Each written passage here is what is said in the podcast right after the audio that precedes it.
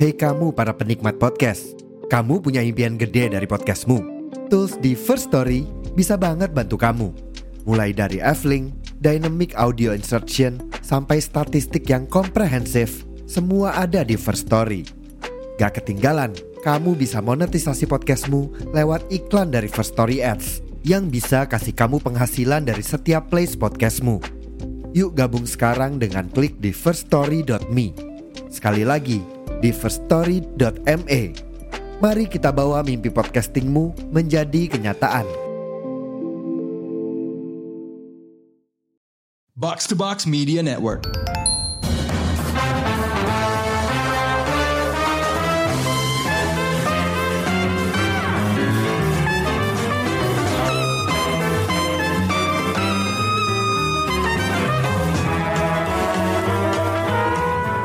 Pendengar Showbox, ini Amy membawakan solo Anglo review untuk judul horor yang gak horor. Maksudnya gimana sih?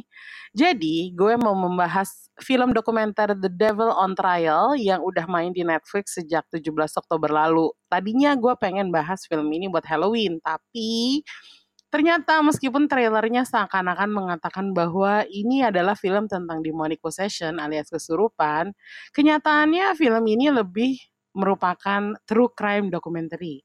Ya, jadi intinya yang dibahas adalah sebuah kasus kesurupan yang dijadiin pembelaan atas tuduhan pembunuhan. Bayangin aja, hakim nanya, kenapa kamu bunuh orang ini? Terus terdakwanya menjawab, karena saya kesurupan pak. Bisa nggak sih pembelaan semacam ini dipakai di pengadilan? Itulah yang ditelusuri oleh dokumenter The Devil on Trial. Oke, kita mulai dari awal aja ya. Ini ceritanya ada sebuah keluarga bernama Glatzel di Connecticut yang terdiri dari ibu, ayah, dan empat anak. yang paling tua anak perempuannya, Debbie Glatzel, itu punya pacar bernama Arnie Cheyenne Johnson.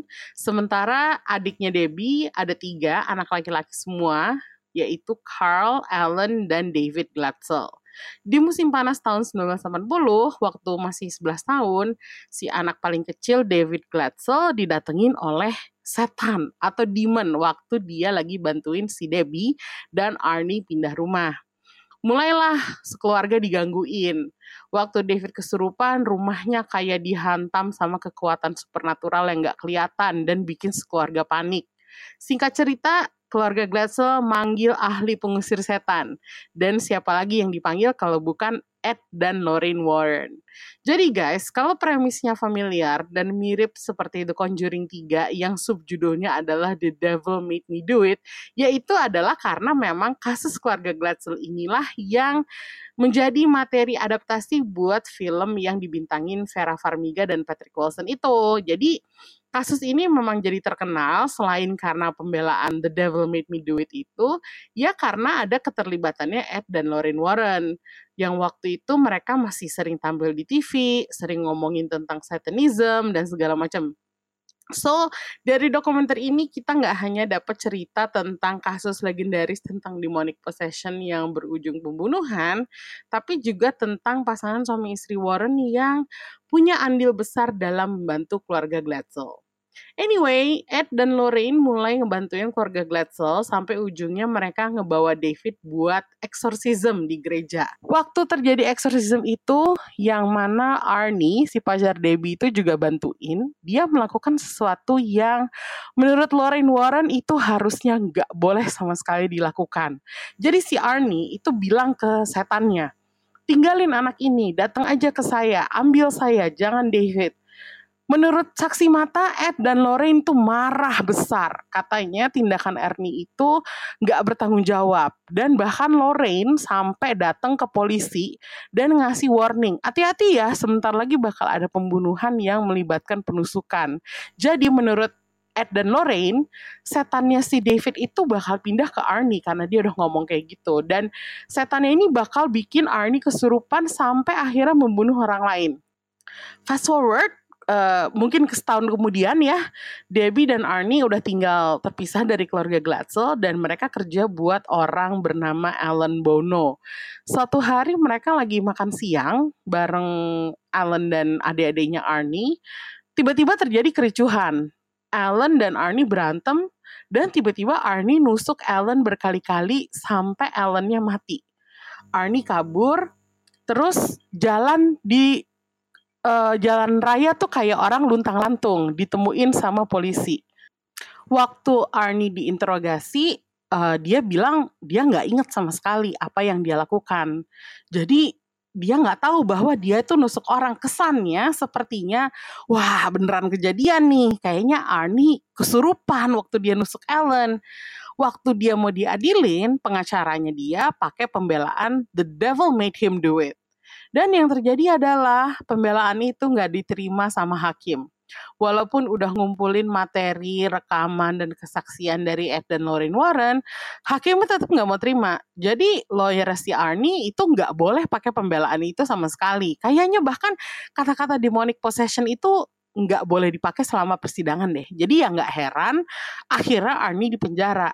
Cuma lima tahun sih, karena terus dia dibebasin uh, berkat kelakuan baik, tapi tetap aja pembelaan demonic possession itu dianggap nggak valid sebenarnya bagian yang paling mengenaskan bukan keputusan hakim itu ya yang be, yang bikin Arnie di penjara. Yang paling mengenaskan adalah gimana Ed dan Lorraine Warren itu memperlakukan keluarga Glatzel ini gitu. Uh, di bagian akhir dokumenternya anak cowok paling tua dari keluarga Glatzel, Carl, bilang bahwa dari awal dia udah nggak percaya sama Ed dan Lorraine. Uh, dia bilang pasangan itu tuh udah suspicious banget ngomongin soal demonic possession kok di depan adik adiknya yang masih di bawah umur. Dan menurut Carl, David itu bukan kesurupan, tapi dia dipandu sama Ed dan Lorraine untuk bereaksi seperti kesurupan lewat sugesti gitu. Dia juga bilang ibu mereka Judy itu termakan fame dan glamour karena menjual cerita anak-anaknya untuk dijadiin buku uh, oleh Ed dan Lorraine. Tapi habis itu keluarga Glassell cuma dibayar 4.500 dolar aja, sementara Ed dan Lori mendapat 81.000 dolar. Intinya bagi Carl itu yang repot siapa, tapi yang dapat untung itu siapa gitu. Walaupun sebenarnya nggak bisa disalahin juga sih Ed dan Lorraine ya. Kalau menurut gue mereka emang oportunistis aja. Uh, ada cerita bagus terus dijadiin buku. Ini sebenarnya nggak jauh beda dari gimana misalnya produser film ngangkat cerita urban legend dari thread di Twitter terus dijadiin film. Yang untung siapa? Yang pasti yang nulis uh, ceritanya bukan orang-orang yang mengalami ceritanya gitu jujur aja kalau ada penonton The Conjuring yang tadinya ngefans sama Ed dan Lorraine Warren lewat film-film itu, terus mereka nonton dokumenter ini, bisa jadi mereka kecewa sih dengan kenyataan pahit bahwa idola mereka mungkin tukang tipu. Ya terserah sih mau percaya atau enggak apakah tindakan Ed dan Lorraine itu benar atau bohong, tapi memang dokumenter ini nggak bikin nama mereka jadi harum setelah nonton beberapa true crime documentary di Netflix dengan berbagai gaya ya salah satunya yang gue tonton baru-baru ini adalah Ice Cold Murder Coffee and Jessica Wongso yang tentang kasus kopi sianida di Indonesia itu.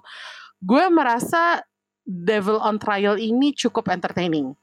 Reveal bahwa kasus ini sebenarnya adalah kasus kriminal yang bikin cerita Ed dan Lorraine Warren agak turun. Itu dibangun dengan rapi oleh sutradaranya Chris Holt.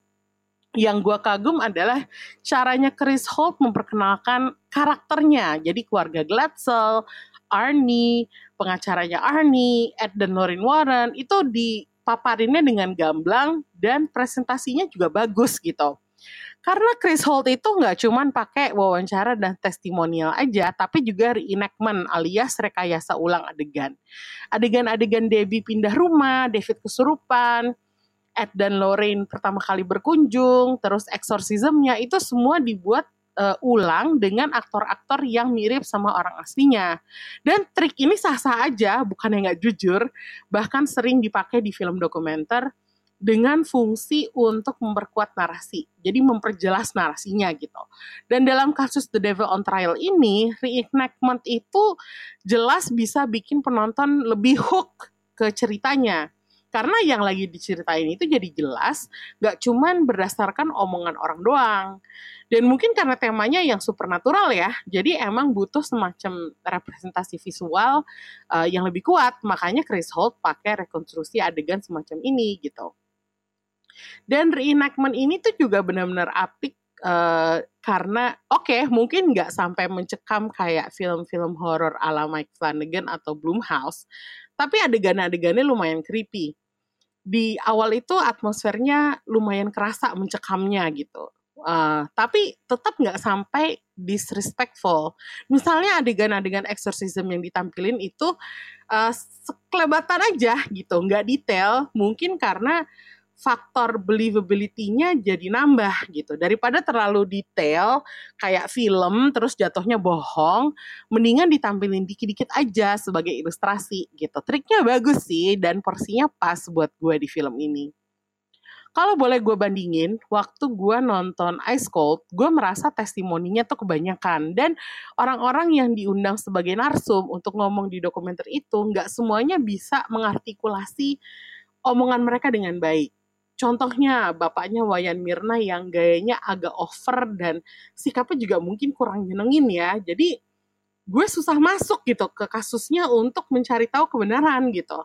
Terus udah gitu di Ice Cold, footage yang ditampilin dari uh, adegan kopi sianida itu gambarnya nggak jelas. Grainy, buram, dan gue jadi sampai mikir, oh ini nggak dikasih lihat nih.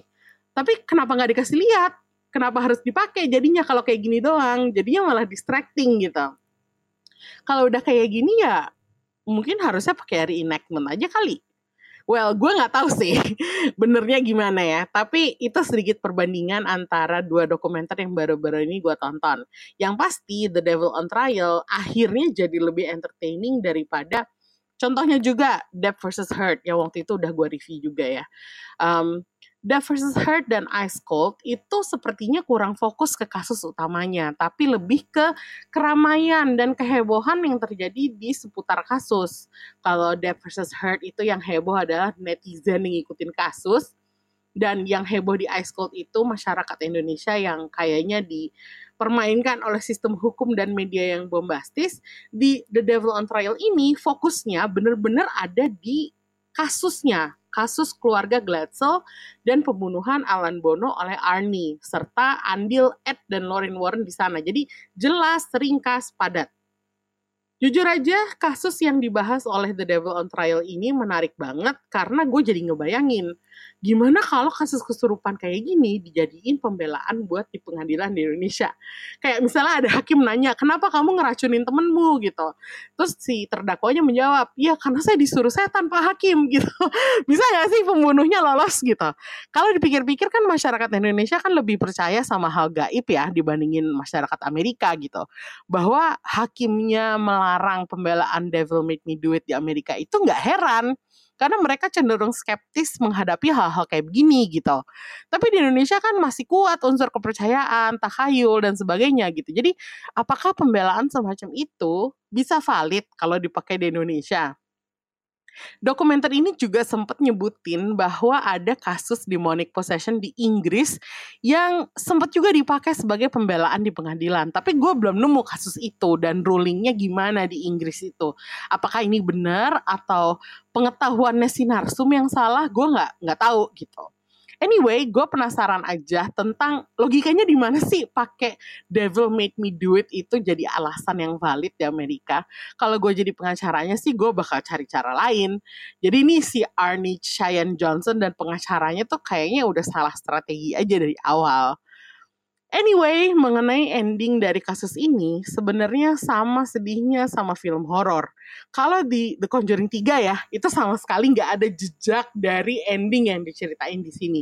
Intinya kakak beradik Glatzel jadi renggang, jarang ketemu, dan ada kesan bahwa mereka menghindari satu sama lain saking mereka tuh dihantui oleh kasus ini sejak lama. Bahkan si kakak laki-laki Carl Glatzel bilang bahwa dia curiga ibunya itu ngasih mereka tuh obat tidur Sominex yang efek sampingnya adalah mood swing, naik berat badan, halusinasi. Gue sebenarnya nggak 100% yakin bahwa kecurigaan si Carl Glatzel ini benar. Ya mungkin karena dia emang paling skeptis aja sehingga dia nyodorin teori-teori apa pun selain kesurupan untuk menjelasin tragedi yang menimpa keluarganya. Nah kalau sutradaranya si Chris Holt itu bilang waktu dia ngobrol sama tiga orang kakak beradik Gasol dan si Arnie, dia merasa masing-masing orang itu yakin bahwa ceritanya yang paling benar.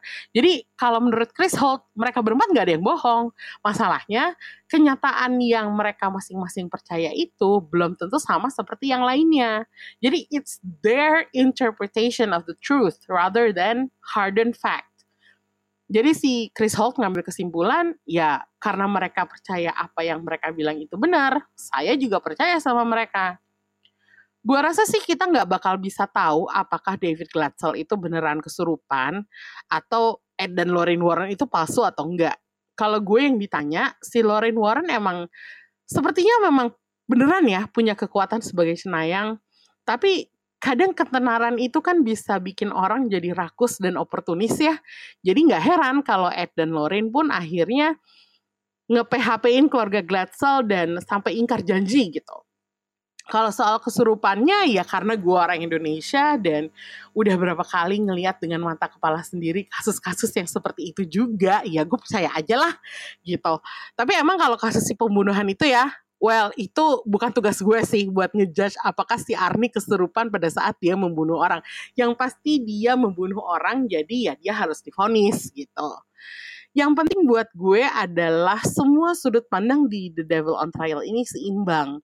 Nggak ada yang terlalu berat sebelah. Emang benar bahwa Chris Holt percaya bahwa masing-masing orang punya ceritanya sendiri yang paling dia percayain gitu jadi emang si Chris Holt nggak berusaha untuk meyakinkan kita sebagai penonton mana yang benar.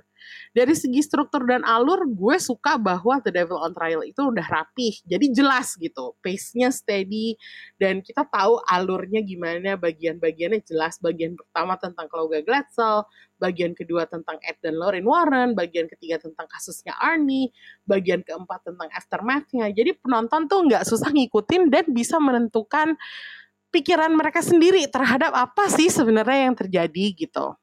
Gue pun appreciate banget sama narsum-narsum yang ditampilin. Ada keponakan uh, atau anak asuhnya Ed dan Lorraine Warren ya. Terus ada keluarga Glatzel yang masih hidup, semuanya lengkap. Ada Arnie, bahkan Debbie yang udah meninggal pun ditampilin footage-nya dari 2015 kalau nggak salah waktu dia diwawancara pengacaranya Arnie, Martin Minella pun tampil dan semua sudut pandang ini lengkap uh, melibatkan orang-orang yang mengalami kejadian itu. Jadi bukan hanya sekedar opini pakar gitu loh. Dan itu gue appreciate banget sih. Gue bakal kasih dokumenter ini 4 bintang karena narasinya yang apik, kelengkapan ceritanya, uh, atraksi dari ceritanya itu sendiri kan kayak wah demonic possession itu uh, sangat apa ya mengundang perhatian gitu. Meskipun endingnya sendiri agak pahit, itu pun gue suka gitu karena made it real, it made it real. Dan meskipun gue sendiri nggak bisa bandingin sama film Conjuring The Devil Made Me Do It dari 2019, karena gue waktu itu lagi-lagi nggak berani ya nontonnya. Gue jadi sekarang pengen gitu tahu lebih banyak uh, tentang apa sih yang terjadi di film itu dan se semirip apa sama kejadian aslinya gitu. Jadi mungkin ya setelah ini gue bakal cari tuh film buat gue tonton. Kalau berani ngumpulin nyali dulu. Gitu. Itulah tadi review gue buat The Devil on Trial di Netflix. Menarik banget buat disaksikan. Jadi jangan sampai kelewatan. Thanks sudah dengerin solo review gue dan kita ketemu lagi di episode lainnya. Bye bye